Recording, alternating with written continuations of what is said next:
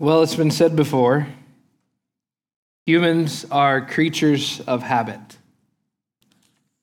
While most would agree with this statement, few understand just how dangerous and also how wonderful it is to be a creature of habit.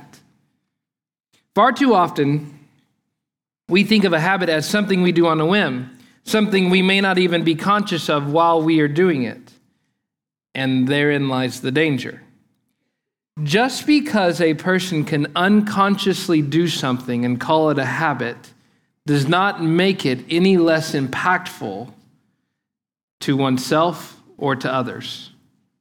More often than not, when we realize that something's a habit, don't we just kind of shrug it off, shrug it away? That's just a habit. I don't know exactly why I got mad. I just tend to fly off the handle sometimes. I'm not sure why I'm so drawn to Twitter. It's just too easy to get lost there for hours. I can't seem to keep a regular rhythm of Bible reading. There's just so many confusing things in there. By the way, did you see that the Chiefs won their sixth straight AFC West title? It's being predicted that they're going to be given the number one seed in the playoffs. Generally speaking, when we recognize something unhealthy or at the least imbalanced in our lives, we tend to call it a bad habit and then we stop there without asking any further questions. Now, here's the truth about our habits our habits can tell us much more about ourselves if only we would stop long enough to assess them. The dangerously overlooked truth about our habits is that they reveal what we worship with great precision. Have you ever thought about your habits being that? They reveal what you really worship with great precision. If I track the fruit of my habitual tendencies down to its root, what would I find there? Here's the reality about our habits habits are the muscle memory of worship. They are the natural reflexes that reveal the object or the objects of our love and devotion. They give us insight to the internal status of our hearts. You see, you cannot see the invisible heart, you can see the habits which flow from the heart. They're symptomatic of what's in the heart. Your habits are not just habits. They're the heart's actions and desires enfleshed in action. And so let's turn the question inward, shall we? What a wonderful way to start 2022, right? What do your habits reveal about you? What do your habits reveal about you? The word habit is not found in many places in the New Testament, but the concept fills the New Testament nevertheless. For example, the New Testament writers often talk about life as a walk in one direction or another. Paul utilizes the metaphor more than any of the other biblical writers does. In Ephesians, he tells his readers to walk in love, meaning that they are to live in a way that shows Christ like love to others. Later in the same letter, he says, Walk as children of light. Still later, Paul warns that Christians are to look carefully how you walk, not as unwise, but as wise. And he repeats similar exhortations in other letters like Colossians chapter 2 verse 6, chapter 4 verse 5, 1 Thessalonians 4 1. You see, it's the walk that is your comprehensive life. The New Testament writers see all of life, your choices, your desires, your affections, your words, your actions, and yes, even your habits as being the comprehensive walk that you are living in. Everything we do in life is reflective of our walk in the direction we are heading. Now, following this metaphor, think of your habits as small steps in the same direction. What you do, even if it is just a habit, reveals the real orientation of your heart. The real orientation of your heart. When it comes to addressing habits, there's hardly a clearer passage than Galatians 5:16 through 25. Here, Paul dissects what a walk in the flesh looks like and shows just how different it is from a walk in the spirit. He tells us what's at the root of our temper tantrums. Have you ever flown off the handle and raged at your spouse? Paul tells you what's at the bottom of that. That's not just a reaction, there's something underlying it. That fruit grows in a very specific kind of soil. Have you ever just lost it with somebody? Said words that you would have never said in your wildest dreams. Those aren't just flukes. Porn addictions are not just flukes. Envy driven competitions and even our bad habit of dividing from one another doesn't just come out of nowhere. It's grown in a very specific soil. Paul presses us to see that our habits are just the fruits that reveal what soil our roots are buried in.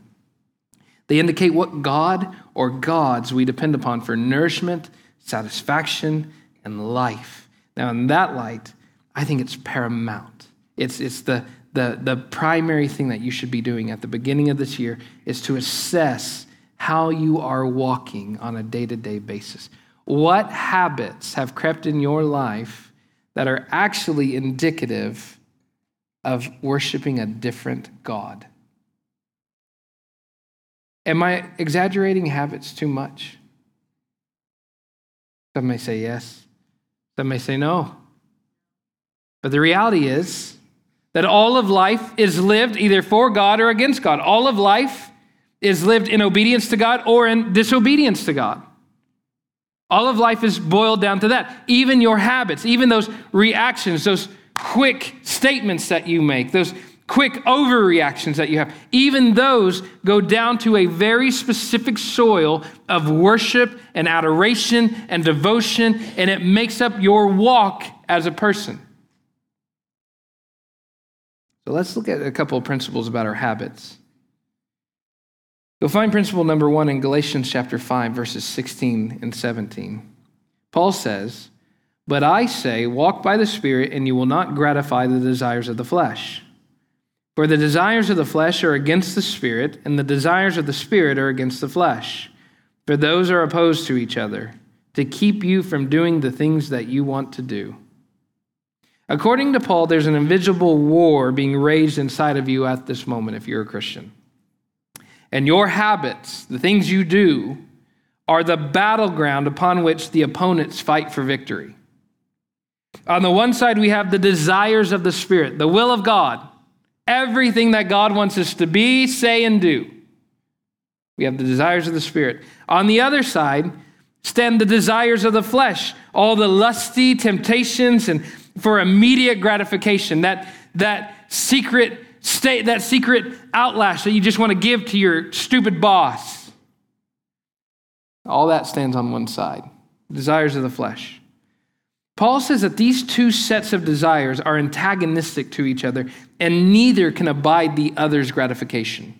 You see that this war is raging and they are mortal enemies against each other. They are vehemently opposed. They seek the complete annihilation of the other. The spirit wants nothing more than the flesh to die.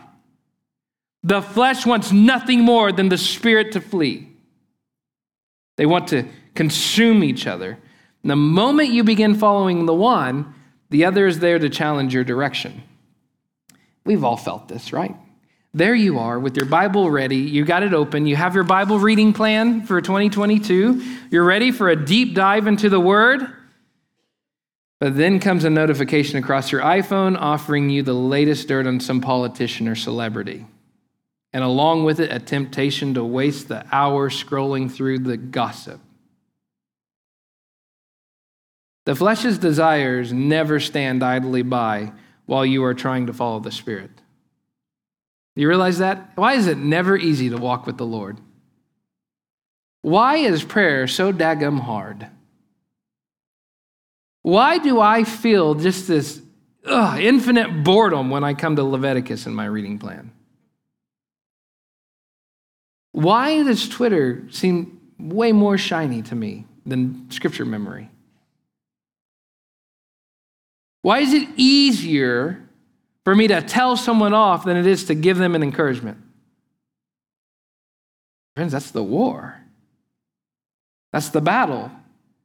The flesh cannot abide the spirit getting what it wants. The flesh hates God, everything about God.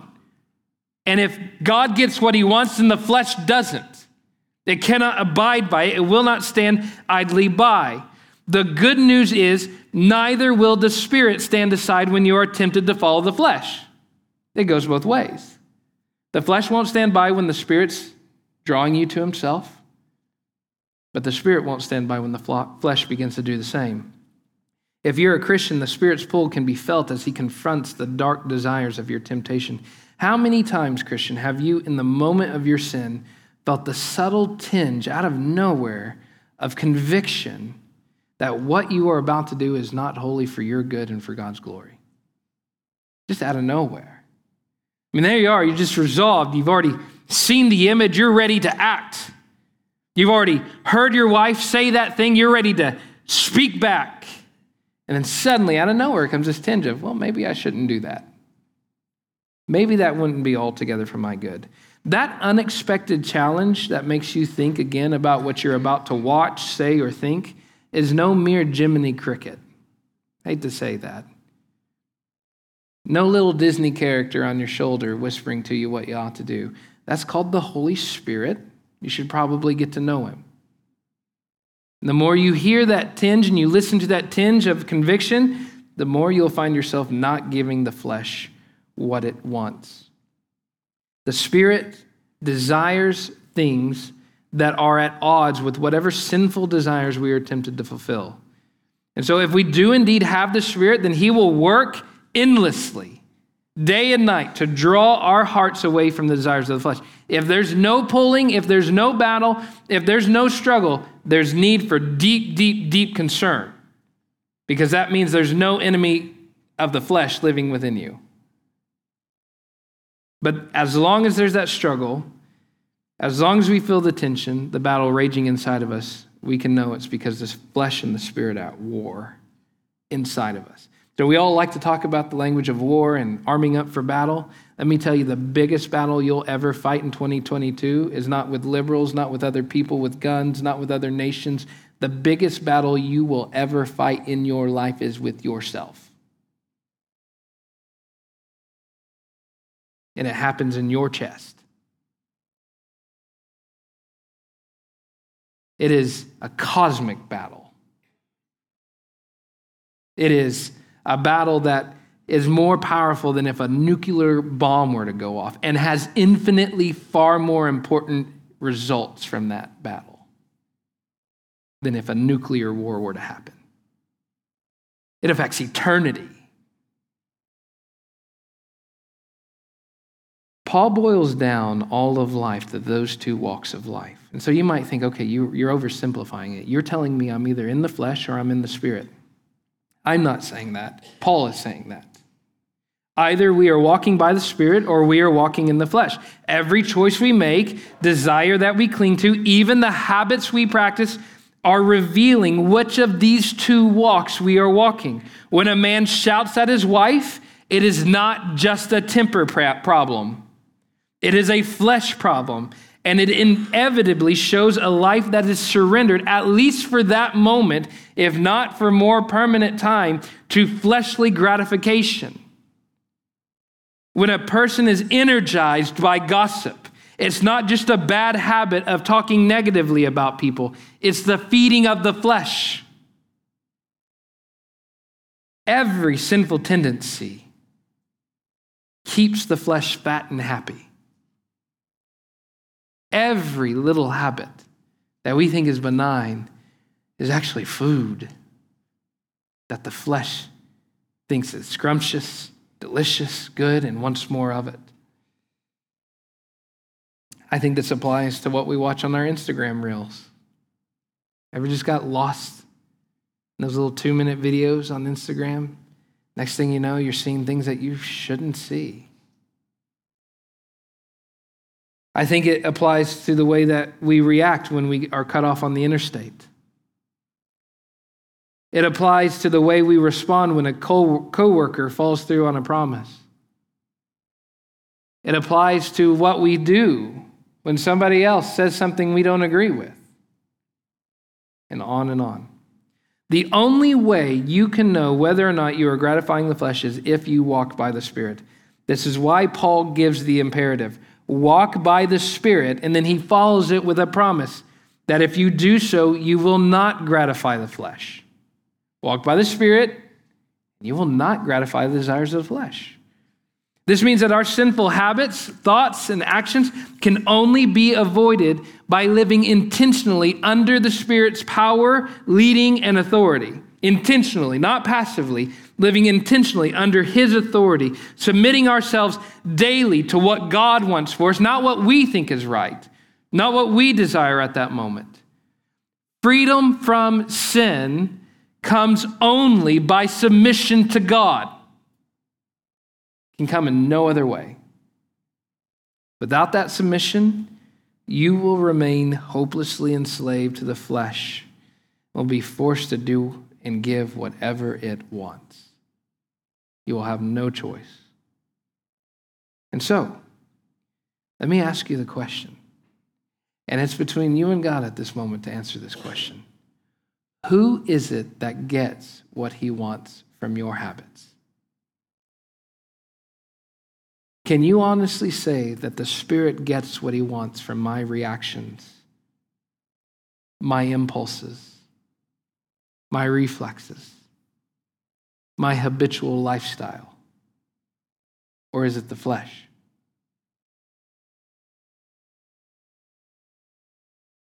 How you answer, as dangerous as this is, let me just tell you, you pay me to be this honest. How you answer reveals who you follow either the flesh or the spirit. Simple as that. Principle number two is found in verse 18. Paul makes an important qualification. That is, living by the Spirit and living under the law are not the same thing. Right? We, we tend to think it is, but it's not. He writes, But if you are led by the Spirit, you are not under the law. What does it mean to live under the law, and how does that differ from being led by the Spirit? I think it's important to remember why Paul is writing the letter to the Galatians. They were being drawn away by these Judaizers who mandated obedience to old covenant laws like circumcision, like new moon festivals, like staying away from certain foods in order to attain righteousness. They misunderstood the law altogether as if the law could give them life instead of imprisoning everything under sin. That's Galatians chapter 3, verse 21 and 22. While they attain, uh, while they be initially began walking with Christ by the Spirit, they somehow had shifted into a mindset that told them that they could become perfect by living in the flesh, by fleshly efforts. In other words, if they try harder, maybe they can attain the goal. So I think if we remember that occasion, I think that helps us understand what Paul is not saying in Galatians 5. Paul is not saying try harder. In fact, it was trying harder that got the Galatians into trouble in the first place.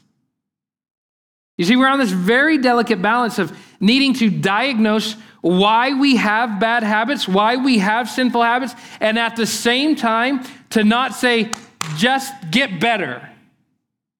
You cannot try hard enough to get out of sin. We are not all that different in our own mindset from the Galatians. How often have we attempted to change sinful habits simply by making resolutions? Anybody make New Year's resolutions? Why do we do that? Right? I mean, we kind of joke about it and we laugh about it. Like, yeah, I've got a resolution.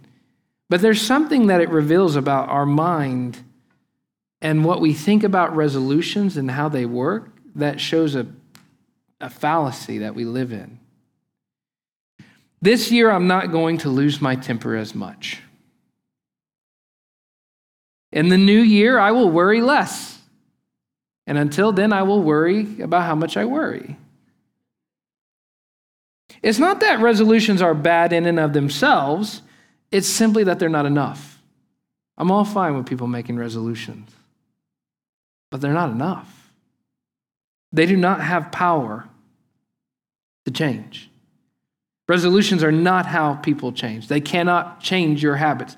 There's, uh, this is true for several reasons. First off, resolutions tend to focus on actions and deeds what I am going to do or what I'm not going to do. And yet, something more is needed because my habits are not just deeds, right? My habits are not just what I do. Habits are desires that are infleshed by action. Like, imagine if you could take invisible desire and put a capsule around it. That's a habit. Habits are your desires that are encapsulated by action. Resolutions are the mind acknowledging what needs to be done, right? So when somebody says, I need to eat healthy, yeah, my mind acknowledges that I need to eat healthy. Habits, however, are based on the things that the heart wants to do. When you start thinking about resolutions, you can speak about what you need to do, but when we're talking about habits, we're talking about what you want to do.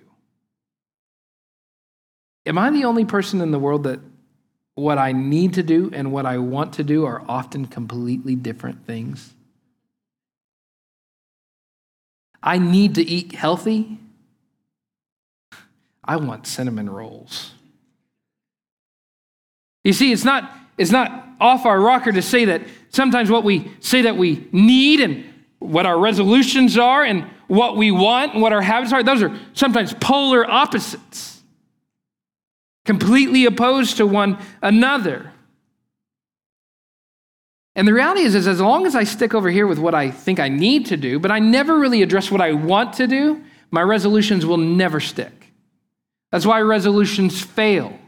They attack only deeds, they attack only actions, they attack only works, but they never, ever, ever challenge desires. This is why you find so many former addicts that have given up one drug and now they're addicted to something completely else. They've changed the action, but they haven't changed the desire. Desire remains. Friends, you making a legalistic set of rules for this year will not keep you out of sin. It will not bring you to repentance. It will not change your life. The second reason that they're unable to do so is that resolutions tend to be based on our own willpower, right? I'm going to whatever. You know, I'm going to lose weight. I'm going to eat healthy. And we tend to put up motivation stickers, right? And give ourselves high fives. We read self help books that tell us how to celebrate ourselves when we do these things and how just, just have the drive, develop a willpower. But the problem with your willpower is that it is broken. See, the only bad thing about resting on your willpower to change anything is that your will is fundamentally flawed and fallen. You can't even want the right things. So, your willpower, as great as it might be, may be just a good way to get the wrong thing.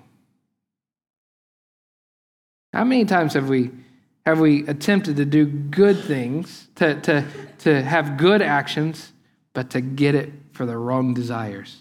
The danger of living purely by resolution alone is that we may be spending all of our best willpower chasing after flesh based desires. A resolution to get healthier may be a cloaked desire to be more appealing to others. Not so much whether I have the energy to serve God and to love my family, but so that I catch eyes so that I look more appealing, so that people applaud as I get to wear the skinnier jeans. It's a good action to get healthier, right? But for the completely wrong desire.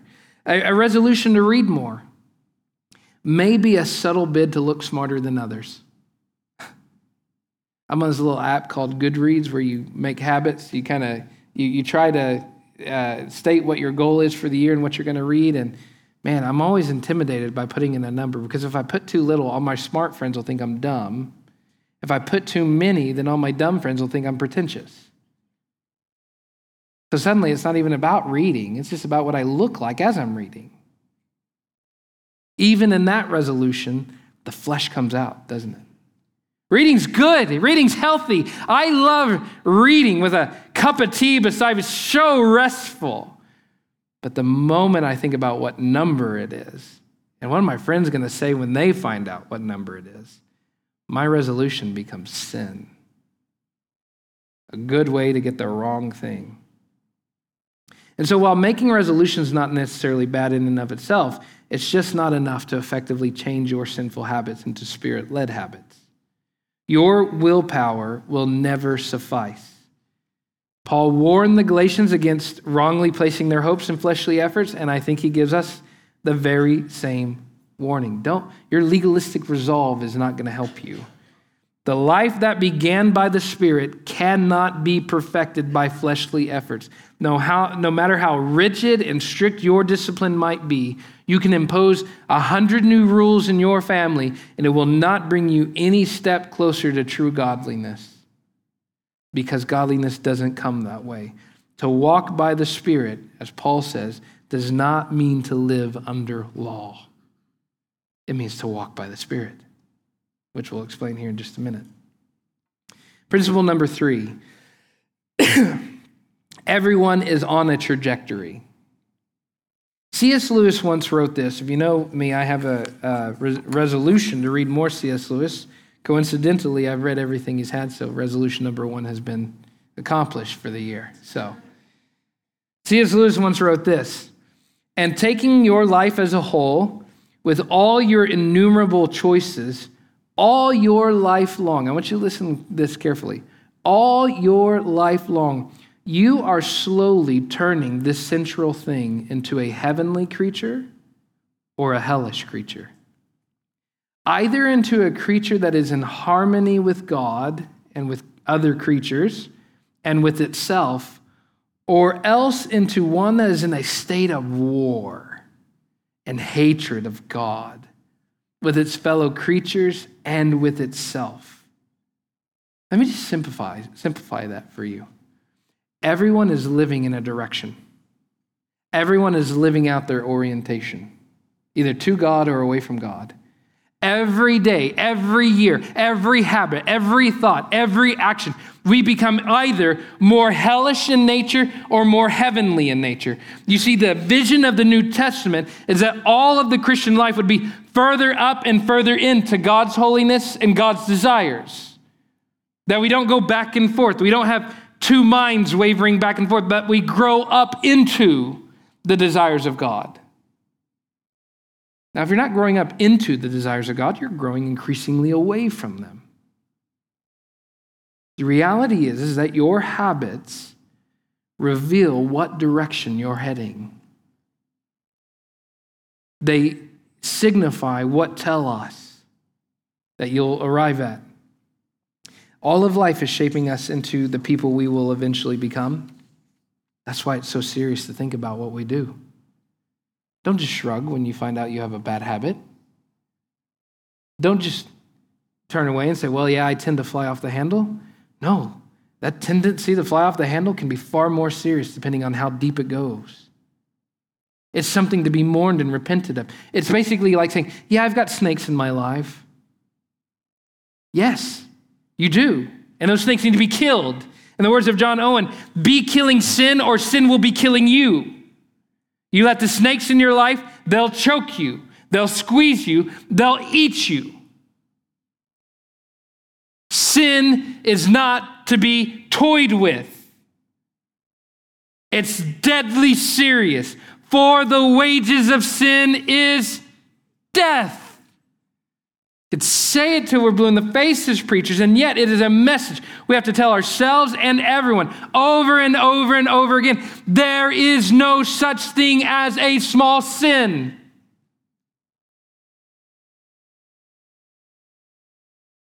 Every sin is poisonous. Every sin sets you on a trajectory.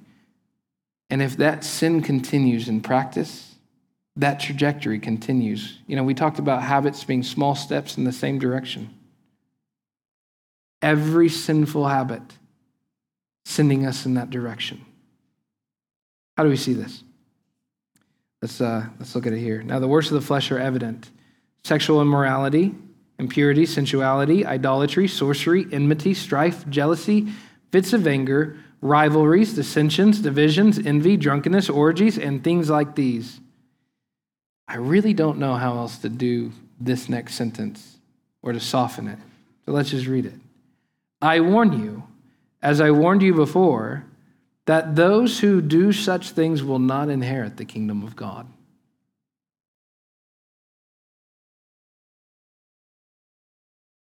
That's a powerful statement. Our habits reveal what our inheritance is. Our, sin, our, our, our desire to live in sin, to live enmeshed in the rebellion of God, reveals a deeper danger about us. On the other side, when we live in obedience and we live in love for God, it reveals a dependency on the Spirit. But the fruit of the Spirit is love, joy, peace, patience, kindness, goodness, faithfulness, gentleness, self control. Against such things there is no law. In other words, no condemnation. My friends, have you ever thought about that list? any moment there is a lack of love in your life is the moment that the Spirit's not at the steering wheel of your control center. Anytime there's not peace or gentleness or self control is a moment where the Spirit's not leading you at that moment. Sexual immorality, on the other hand, reveals who is leading you. Now, you might say, well, what about, you know, I, you, sure, but what about these small missteps that we have? I, I, generally obey God, but what about these small missteps? You know, I, I don't want to make light of any kind of sin or undermine the severity of any sin because I think all sin is serious. One small misstep or momentary lapse might not be all that worrisome. But if you have a pattern of the same sin over and over and over, it should raise an alarm, at the least. It's a tragic inconsistency in your life. The phrase, those who do such things, can also be translated as those who make a practice of such things. It's not popular in a modern context. We like to be told that we're generally good people, not it's all generally going to work out fine. The scripture, however, tells us that your sexual habits reveal which way your feet are pointing.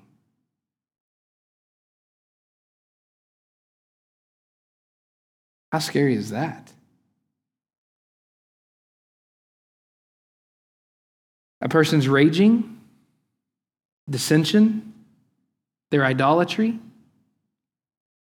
reveals which direction they're walking. And you see that long line of footprints behind them, and it shows how long they've been walking in that direction. Now, none of this, I want to be clear about this, none of this is to rule out God's grace. Paul is not telling us any of this to beat us down so that we constantly look at ourselves and navel gaze at how worthless we are. He hopes we're already assuming that we aren't worthy in and of ourselves. If you live in that general assumption, then you can see the glory of Christ as he is. You're not worthy, Christ is. Paul tells us all this in order to highlight our need for grace. We are so embedded in sin our habits are so embedded in sin, our desires are so embedded in sin, that it is unfathomable that any of us can freely live for Jesus on our own.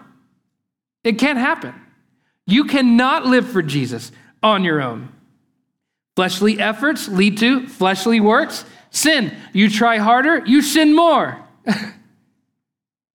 make more resolutions without God's leadership, without dependency upon the Spirit, guess what the result will be?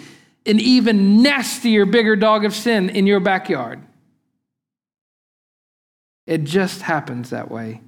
Only by grace and by the Spirit do we produce the fruit that God desires. We are in desperate need. As a Christian, do you feel yourself in desperate need?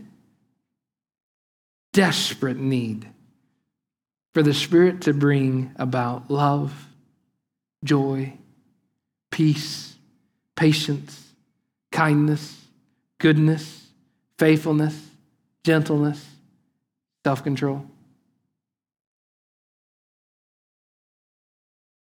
Here's the devilish reality about myself. You know why I read my Bible in the mornings when I can? It's not because I want to check mark, done it, and did it. I've come to realize that my heart grows weeds of the flesh overnight. I'll go to bed high and happy in the Lord. I'll wake up and immediately have all these fleshly desires. I've learned that I have to come to the Lord first thing in the morning. This is how sinful your pastor is. I have to come to the Lord first thing in the morning and say, Jesus, de-weed my heart. Because if you don't pull these weeds up at this moment, you will have no love this, this day. I will not be patient with my kids. If you don't break the stone and the soil and the hard soil around my heart, if you don't water this plant, if you don't prune back some leaves, there will be no gentleness. I'm a monster on my own. I need you to tame me at this moment and make me yours. My friends, Bible reading is not just so that you get smarter. Prayer is not just so that you feel good about yourself when the pastor asks, How's your prayer life? It is your lifeline to having anything good from God in your life love, joy, peace. None of that will come from you. You are barren, empty, broken. But He is rich and gracious happy to plant seeds where there's none, happy to grow big, huge trees of faith where there once was none. We are deforested in our heart. With Him, He creates new Amazons of grace and faith and love. My friends, flesh based Justin is the norm flesh based Justin that wants to ah, rip their heads off. flesh based Justin that doesn't know how to drive down I 35 without growing red. Flesh space, Justin that tells my kids, if you make me get up out of this chair, I swear it's going to be the end of your life. That's the norm for us, right? It takes intentional coming to the Spirit Will you de-weed this terrible habit of overreacting? Will you de-weed this terrible habit of not being gentle? Will you de-weed this terrible habit of gossiping? Will you prune this so that I can have that? I want my wife to feel loved. God help me. I want my kids to have a gentle and kind father. God help me. I want my coworkers to know that I am a patient man. God help me. I want people who step into my house feel like it is a place of peace. God help me. I want to go to bed with joy and not guilt. God help me, de-weed, break stone, and bring about the fruit that you want. Because you're the vine and I'm the branch, and without you, I have nothing. My friends, that's the desperation you've got to bring into 2022. To hell with your resolutions. Because that's where your resolutions will bring you. Only by the Spirit of God can you have spirit led habits and actions that glorify Him and bring good fruit.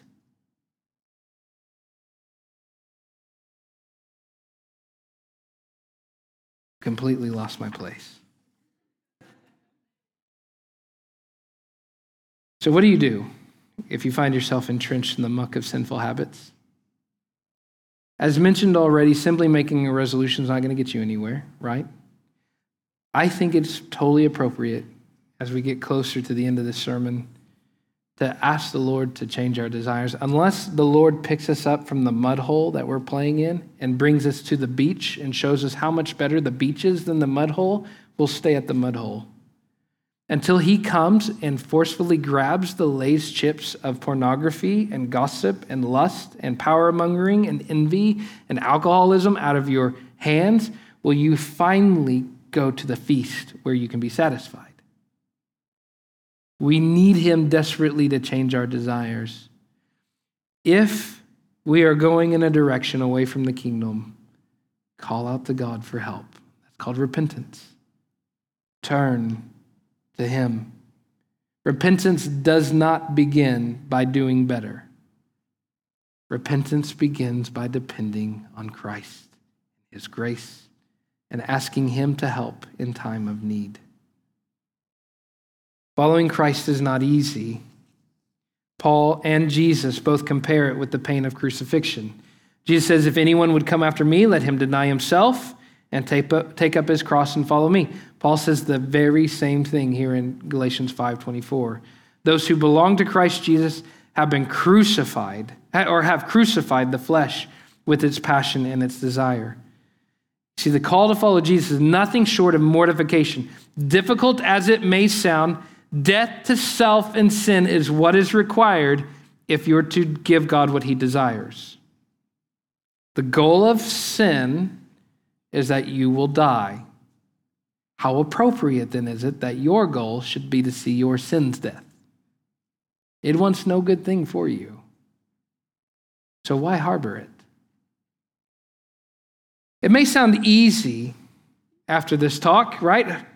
Hopefully, a lot of you are going to go grab your Bibles, and it may sound easy. I'm just going to pick up my Bible and start reading. I'm going to put down my phone and kill my dependence on social media. I'm going to stop losing my temper with my kids. Just overnight, I'm just going to check myself. I'm going to have a little rubber band that I snap myself with every time I lose my temper. My friends, I just hate to tell you this that in the moment when you get into the grind of it, it's going to feel like a torture of the soul. To put down the phone will feel like a cross. To pick up the scriptures, to memorize scriptures, will feel like crucifixion. Why? Because the flesh doesn't want it.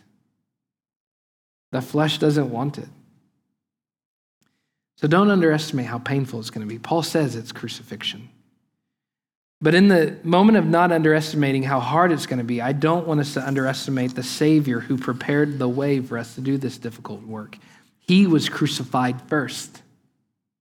And because he was crucified, though he had no sinful habits of his own, he set me free from slavery to my sinful habits. I don't have to do that anymore.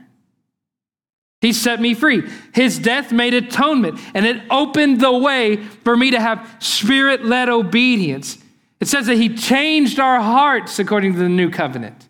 Actually, gave us a brand new heart and implanted the Spirit inside of us just to ensure that we would be able to now obey. Without the indwelling Spirit, you would have no hope. But now that He lives in you, you do not have to keep sinning. You don't have to. Once you had to, now you don't. Merry Christmas, Happy New Year's. You're free from sin if you believe in Jesus Christ. Because he died, now you have died to your sin. Paul says this elsewhere. We're going to get deep into Romans this year. And I'm so excited. Paul says that we were baptized into Jesus' death, and because we were baptized into his death, we have also been raised with him to walk in newness of life. Paul says that at its most basic application, that means that we are now free from sin. So, because Jesus died for our sins, we can now consider ourselves dead to sin and alive to God in Christ Jesus. Because Jesus died, because he rose again and he's our high priest who helps us in times of need and temptation, we can now live a completely new life. Now, Final principle. Paul follows through with his metaphor of walking by the Spirit as he writes If we live by the Spirit, let us also keep in step with the Spirit. My friends, what then are we to do? You are marching to the beat of someone's drum. It's not your own. It's either the flesh's or it's the spirit's. Paul's desire is that you will now seek habits that have been transformed. For your natural reaction to be love and peace and patience, not to be anger and outlash and raging. For you to have a spouse oriented desire now, to where you want nothing more than your wife, not what's on the phone. Paul seeks to see that in our lives. Every little reactive Twitter post, every angry outlash, every whispered gossip, every envy based rivalry, all of that's in that chaotic drumbeat of the flesh. Be transformed by the renewal of your mind, that by testing you may discern what is the will of God, what is good and acceptable and perfect. You're going to set a resolution. The only resolution that will stick is that you resolve to seek Christ for help in life. And then seek habits that are in step with His Spirit. Notice when you're out of step. Notice when you realize that you are going through the chaos of the flesh. Stop at that moment. Give your wife freedom to point out the raging and to say, honey, can we pray for you? You're clearly deeply enmeshed in the flesh right now. That will feel like crucifixion. Be free to confess to your kids that you lived in the flesh when you spoke to them in that way humble yourselves enough to repent and to realize that it's not just quirks, it's not just character defects. Your habits are the muscle memory of your worship. It's time to create new muscle memory by worshiping the real God. You know, speaking about habits is very difficult. We're going to do it a lot in the next, I guess we have two more weeks of this. And the idea is, is that habits can't just be changed, they have to be replaced with better habits. You don't just change gods, you have to replace gods, right? So you serve idols, you're going to need to repent and come to Jesus. But we got to be careful because on the one side, we don't want to fall into the pit of works, just try harder, make resolutions, just grit your teeth and change. And on the other side, we don't want to fall into the pit of despair. You are who you are, no one ever changes, people don't change. I think we follow the Bible's better path. It charts a path forward for us. No, you cannot change on your own. But because Jesus died for you, he purchased your freedom from sin, and you're a slave of your habits no more. Repent, trust, seek the things of God. Ask Him to change your desires. Your habits can be transformed to honor God and glorify Him. And that, my friends, is what a meaningful life will be in 2022. Let's pray. Father God, I pray that you will take this really uh, poor explanation of our habits. I pray that Jesus will be clear in it, that grace will be clear in it but also conviction in the need to depend in Jesus. Father, I pray that you will change even our habits, that we won't have angry outlashes anymore, but that we'll repent and seek the fruit of the Spirit in our lives. I pray that 2022 will be the year that we give you the growth that you are worthy of by your help, and your strength, and by your grace. God, we cannot give you what you don't provide to us.